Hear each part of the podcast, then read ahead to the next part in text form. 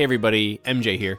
Just a quick heads up if you didn't hear me say it last week, or if you're confused why I put three chapters up in one day. I wrote this story a decade and some change ago, and I really think, and always have thought, that chapter 15 to 17 are best enjoyed in a sequence. I didn't know exactly how to structure that. I didn't want to make an episode that was like an hour long plus change narrators a third of the way through it. So, this is basically part one of a three part Beam Chronicles extravaganza. I'm going to do a previously on section before this episode to remind you some stuff from like chapter 3, and also a thank you for listening section after chapter 17 just to make the experience a little snappier. I'll skip each of those sections for the two other chapters. Hopefully that makes sense. And I hope you enjoy. Previously on the Beam Chronicles. He generates the force carrier, Charlie. Jaxon controls the whole particle field. The Tikik interaction didn't even occur until he started filling the universe with the bosons to mediate it. And I'm calling those Jaxons. Like I can ungroup just about anything and not put it back together again. Bigger things take me longer and whack out my body a little, nausea, numbness, and just general gross feeling. I call it OGS, overgrouping syndrome. I call it the catch. It's using the Tikik interaction to float the pen. Uh, imagine how valuable this thing could be in the field, catching falling equalizers or bombs and whatnot. Are we gonna go get him now? Yeah, evals. Not us.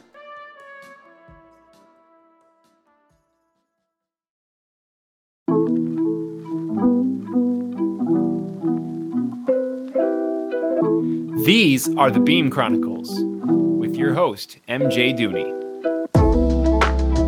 Book 1 Initiation, Chapter 15 Charlie Shayde.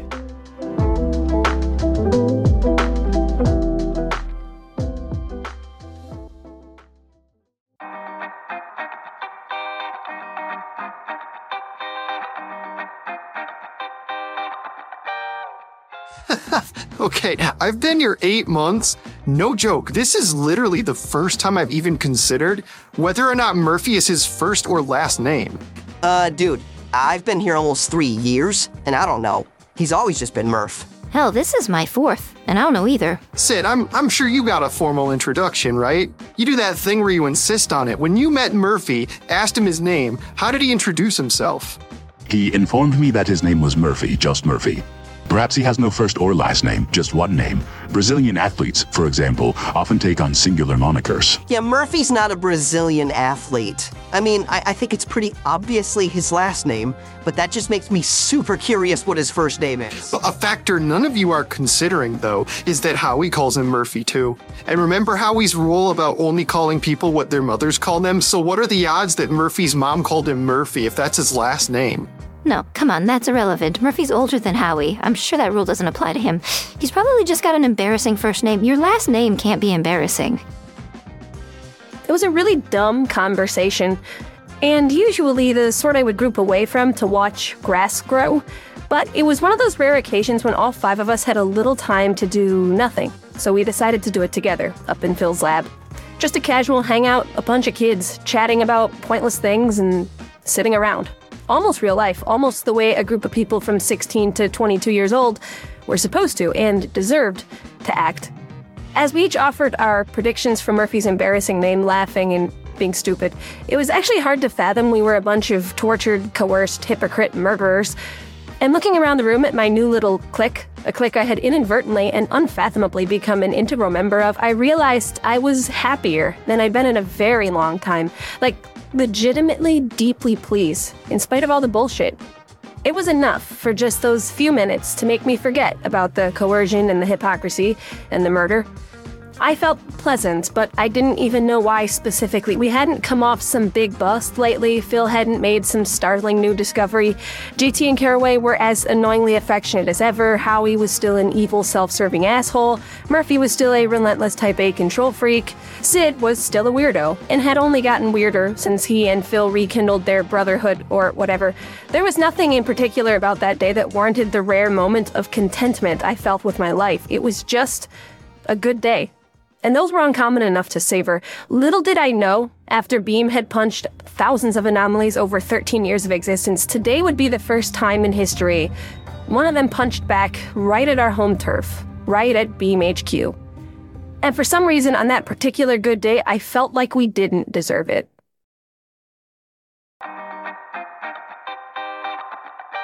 You guys do realize, I finally chipped into the Murphy last name first name debate, that Phil's head of RT, his computer probably has access to personnel files.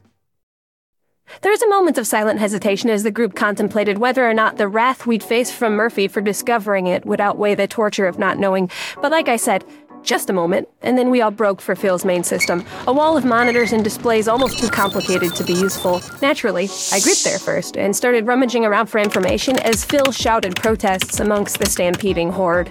Come on, Charlie, it's my computer. I get to do the piloting, it's my computer. But something quickly distracted me from our noble quest. Hey, Phil, I asked when the whole team was gathered around, what are these little dots on this screen over here? He pushed his way to the front of the crowd, furrowing his brow, and leaned over the desk I was sitting at, boots up on the table, reclined and relaxed. He shoved my boots off, which would have made me mad if he didn't look so concerned. Uh, this is radar for HQ, actually. These are aircrafts. Aha! I vacated the chair and let him sit down. Hey, Phil, are the aircrafts flying right at our building? Oh, hold on, I'm trying to talk to him. He started punching on the keyboard while the rest of the room watched concerned. I closed my eyes and plugged my ears, trying to pin down the jets with sixing.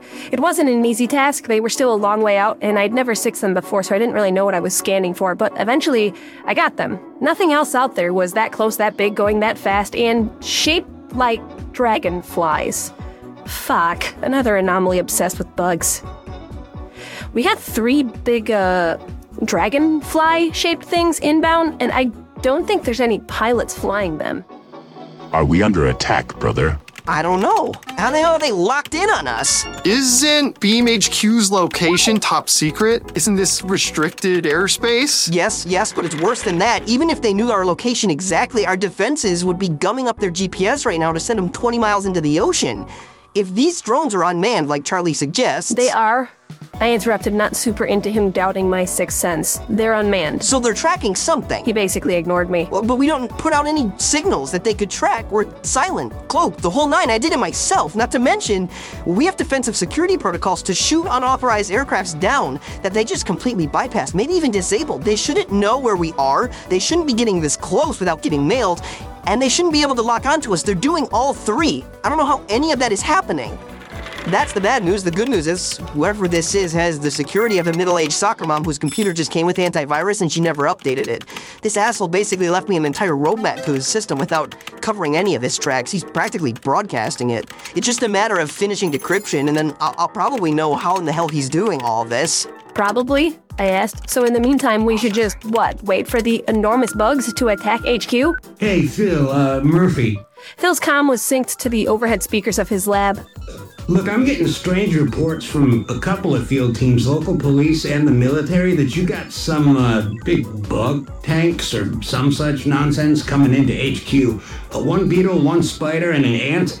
Is this some kind of joke or a weird Phil thing? Murphy, it's Charlie. We think we're being attacked. By beetles? And dragonflies, three of each, at least from what I can sketchily six up here. And Phil says our defenses are on total lockdown in the meantime, possibly related. What in the... Y- y- You told Howie? We're still trying to figure out what's going on. The drones are tracking something, but we can't figure out specifically what. Oh, got it. I'll spare you the details because we're all gonna die soon. It's Jaxons. The navigation for the plane, it's tracking Jaxons. I am confused. Is there more than one Jaxon? Why have I not met the other Jaxons? I ignored Cidney's obtuse question. You mean Jaxons the particles? No, Phil, that's impossible. You discovered Jaxons. How the fuck are they tracking Jaxons if nobody knows about them but you? I thought you said nobody knew about them but you. Yeah, and nobody did know about them but me. Someone must have detected them in the field or something. They must have gotten some sort of reading off Jaxon, picked up the energy of the force carrier particles, and sent the bugs to follow that. Who, who the hell has that kind of technology, though? It took me two weeks of intense research to discover Jaxons, and the source was right in front of me. Whatever, shoot them down manually. You can do that, right? Can't. I'm getting some truly bonkers readings off of these things. Odds are good they're packing something pretty spicy weapons wise. So if the dragonflies crash, we're nuked. If they deploy the bombs and they drop below a certain altitude, we're nuked. And seriously, even with the gap between us and the capital proper, the explosion could kill everybody. It's that unbelievable. So basically, somebody just hooked up their unmanned aircrafts with their homemade doomsday bombs, locked them onto Jaxon Teague, sent their bug tanks along for good measure, leapfrogged all our security, and now they're gonna blow us off the map. Even if they have to take everyone in the capital with us. Talk about sending in the cavalry. We must have really pissed this guy off. Guys, what do I do? What do I do? What do I do? What do I do? Jaxon stood petrified in the center of the lab, wiggling around like he had spiders all over his body. I strutted up to him, grabbing his shoulders, and shook him. Turn it off! Stop making them! Stop making Jaxons! Jaxon nodded nervously. All right, all right, all right. He bent his knees into a squat, squeezing his eyes shut, puffing out his cheeks, and holding his hands at either side of him, clenched into fists. Uh, is is that really how you stop making them? I don't know. He appears to be defecating. Yeah, Sid's right. I said stop making Jaxons, not shit yourself in the middle of the room. I don't think I can just stop making them. I've never done that before. Okay, let me try something else. Hold on. He changed only his face, this time baring his teeth and opening his eyes as wide as he could. He started to turn red, like he was about to blow a gasket. It still kind of looks like you're pooping, honey. I think it's the squat. Why the fuck do you think you have to squat? Perhaps he stops generating the particle field when he is defecating. Jaxon, quickly, go to the toilet. It is our only chance. Guys, sorry to break up this super productive conversation, but we got impact in like three minutes, so unless you seriously think taking a dump is going to stop us from getting fucked three ways to Sunday, it'd be nice if someone came up with a real All right. plan. Okay. How fast do they go?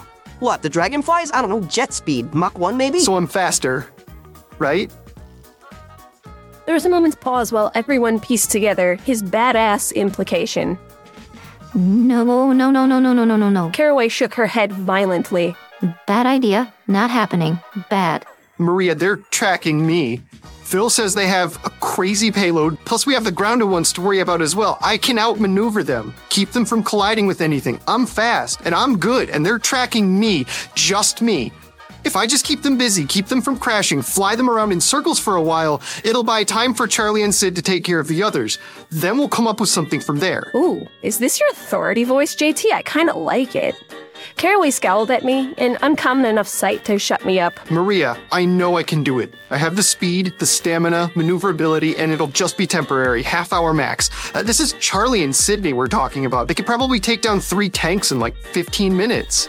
I actually do not know what sort of thing a tank is, but I will make haste in destroying them. Caraway grabbed either side of his face, trying not to cry. I suppressed the mother of all gags. Jaxon, I still think this is a terrible idea. Well, I think it's a fantastic idea. Yeah, I really wish that was the other way around. Two minutes, not like we have another plan here, guys. You could always go take a shit. No love for the tension breaking scatological comedy with this crowd. All right, JT exhaled, pumping up for his dogfight. Phil, maybe if you could open me up a window to fly out of so I don't have to break the. He was interrupted by the shattering of glass as my man Sid, impatient with the wringing of hands and willing to destroy a big beetle robot, threw himself out of a window at random, plummeting from the top floor of HQ. I am slowing my descent with friction against the building, friends. The childlike wonderment in his voice rang out over the loudspeaker hooked up to Phil's comm. Do not think that I am suicidal. The battle has begun. I love that guy. I mused aloud, though primarily to myself. All right, JT, fly fast and good luck. I know you'll be fine. I patted his chest and smiled reassuringly. He nervously nodded. And Phil, get us a way to take these drones down safely. Do that fast too. I'm gonna go get the, uh, let's see, spider? I'll be right back. I grouped out of the building. I get six, Sid, rampaging like a madman toward the beetle tank approaching us from the west. The other two were coming from the north and the south, meaning none of them actually traveled through the city, which I guess was a good thing. On a mental coin flip, I chose the south and reassembled myself a few feet in front of the monstrosity. If things weren't so intense in that moment, if I couldn't physically see JT deploying evasive maneuvers above me as three unmanned, possibly nuclear dragonfly robots hauled after him, I would have taken a brief moment to appreciate that it was a fucking 15 foot robot spider. As things stood, I was more concerned with how exactly I was going to stop it. People gave me vague as hell commands like, stop a 15 foot robot spider all the time and relied on my resourcefulness to construct a solution, but I didn't really see how my blistering speed and perfect precision would help me out of this one. After grouping around it and inside of it looking for an on off switch or a self destruct button to no avail, I realized this may require a bit more brute force than I was accustomed to deploying. I had never ungrouped something that big before. I knew it would take upwards of two minutes. I knew I had to be in contact with it, and I knew the whole time I was doing it, everything about me would be telling me to stop. The overgrouping syndrome from this would probably knock me on my ass for a while, but there weren't exactly a lot of ways to halt this thing, short of decomposing it into particulate pieces all at once and letting them waft away on the breeze. Jaxon was counting on me to finish as quickly as possible, and I'd always wanted to try taking apart something this big. I gripped on top of it, crouched down, and touched it with both of my hands. At first, I wasn't sure I was doing anything, kind of just having a little spider ride. Then I slowly felt it shake, like a low frequency sway. My fingers went numb, then my toes, then my whole body, and I could hear a noise like a game show buzzer getting louder and louder. I felt heavier, then lighter, freezing, then roasting. It was like those dreams where you want to look at something but your head keeps falling down, or you're trying to run away from someone but you can't figure out how to stand up. It was frustrating and painful and itchy. Uh, There were moments when I thought parts of the mech had snapped off, then flew back on. Moments where I felt like I'd taken a chunk out of it. For a while, I I even thought my own body had ungrouped, maybe showing the spider how it's done, but I'm pretty damn sure none of that was even true. Then, in an instant, it all stopped. The robotic spider was gone, and I fell through where it once was to the grass beneath it. I rolled onto my back and stared at the sky. It was as if I'd spent the last 15 minutes vomiting, crying, spinning in circles, and ramming my head into a wall. Overall, shitty. I would not be ungrouping any more bug tanks anytime soon. I tried to get to my feet, but stumbled back down. Hugging my legs, I sat on the ground, then paged the team for a progress report. This is Shayde. One tank down. Two tanks are down. Bullshit. I grouped, prematurely, to his location. My body was still fuzzy and my vision blurred a bit once I was reassembled next to Sid. I probably should have just delegated all of these things to him, given his proficiency with dispatching this one. The Hercules beetle was lying on its back, wiggling its legs fruitlessly until it just sort of gave up. Sid was standing nearby, admiring his handiwork. When he noticed me behind him, stumbling backward, he reached out a hand to help me. Ah, Charlie, are, you all right? I'm fine, bud. I grabbed my head. What'd you, uh. What'd you do here? He grinned, baring his creepy shark teeth. I have determined that these vehicles are propelled by the mechanisms along the side. The friction between the legs and the ground is what makes it go forward. So I have removed contact between the legs and the ground. It seems now the vehicle is immobile. You. flipped it? I did. Fucking A. Is this inadequate solution? Yeah, pretty much. Uh, you wanna do it again? Fucking A. He smiled broadly. I was in no shape to group, nor could I bring Cidney with me, even if I was. But he didn't have the ability to six the third ant mech the way I could, so at least I made myself useful as a compass during our piggyback ride 90 degrees around HQ. Cidney actually ran very fast. True, I was used to going quicker, but then I also wasn't running. How's it going, JT? I paged him on the way to the ant. It's going, don't talk to me. He shouted back, pissy, but I could hear the buzzing flutter of the dragonfly's wings roaring in pursuit of him, hot on his tail, even through the comms, so I let him get away with being a little grumpy. Phil, any progress on a plan for the dragonflies? I requested. Charlie, yeah, I was just about to page you. Here's the plan. The catches. Phil, what the fuck are you. Oh, wait, Phil, those catches, your little things, they use the T-Kick interaction. Exactly, they generate Jaxons. If we can get the planes to divert their target from Jaxon to the catches, they'll dive bomb into them and the T-Kick interaction will hold them in place, nose first until we shut them off. What about the weapons? You said they were altitude triggered. Yeah, but not until they're deployed. Otherwise, if the drone just happened to dip below altitude on the way over, it'd blow up a random city. True. A curious thought occurred to me in that moment, so I brought it up to Phil. But he could deploy now, and we'd be toast, short of a miracle. Hell, the grounded ones didn't fire on us. The flies don't even seem to have guns. If they did, he could have just shot Jaxon down, dropped his payload, and voila. I felt a roll in my stomach, and I almost puked on Sid's head. Phil, what if this guy, whoever he is, isn't trying to kill us? He's just trying to. I don't even know, do something else. Possible. For now, I, I think we should just be thankful it hasn't destroyed us already. We just gotta get the Dragonfly safely into the catches before the artillery comes out and we're golden. So, how do we get the dragonflies to leave Jaxon alone and go for the catches instead? I don't know. Give the catches lots of juice to make them put out as much as possible. That's where I come in. Short of that, uh, put Sid on top and let them punch them until they dip low enough to correct course. We'll think of something when you get here. If you say so. All right, we're coming up on the ant tank now. Give us a minute to. But Sid let me down, grabbed that bad boy by the front antenna, and suplexed it in no time flat.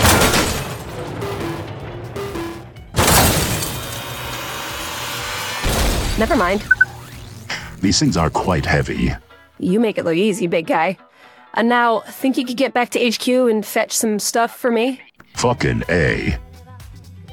Cidney, that doesn't just mean yes. Remind me after we eliminate the nuclear threat, we're gonna work on your cussing a little.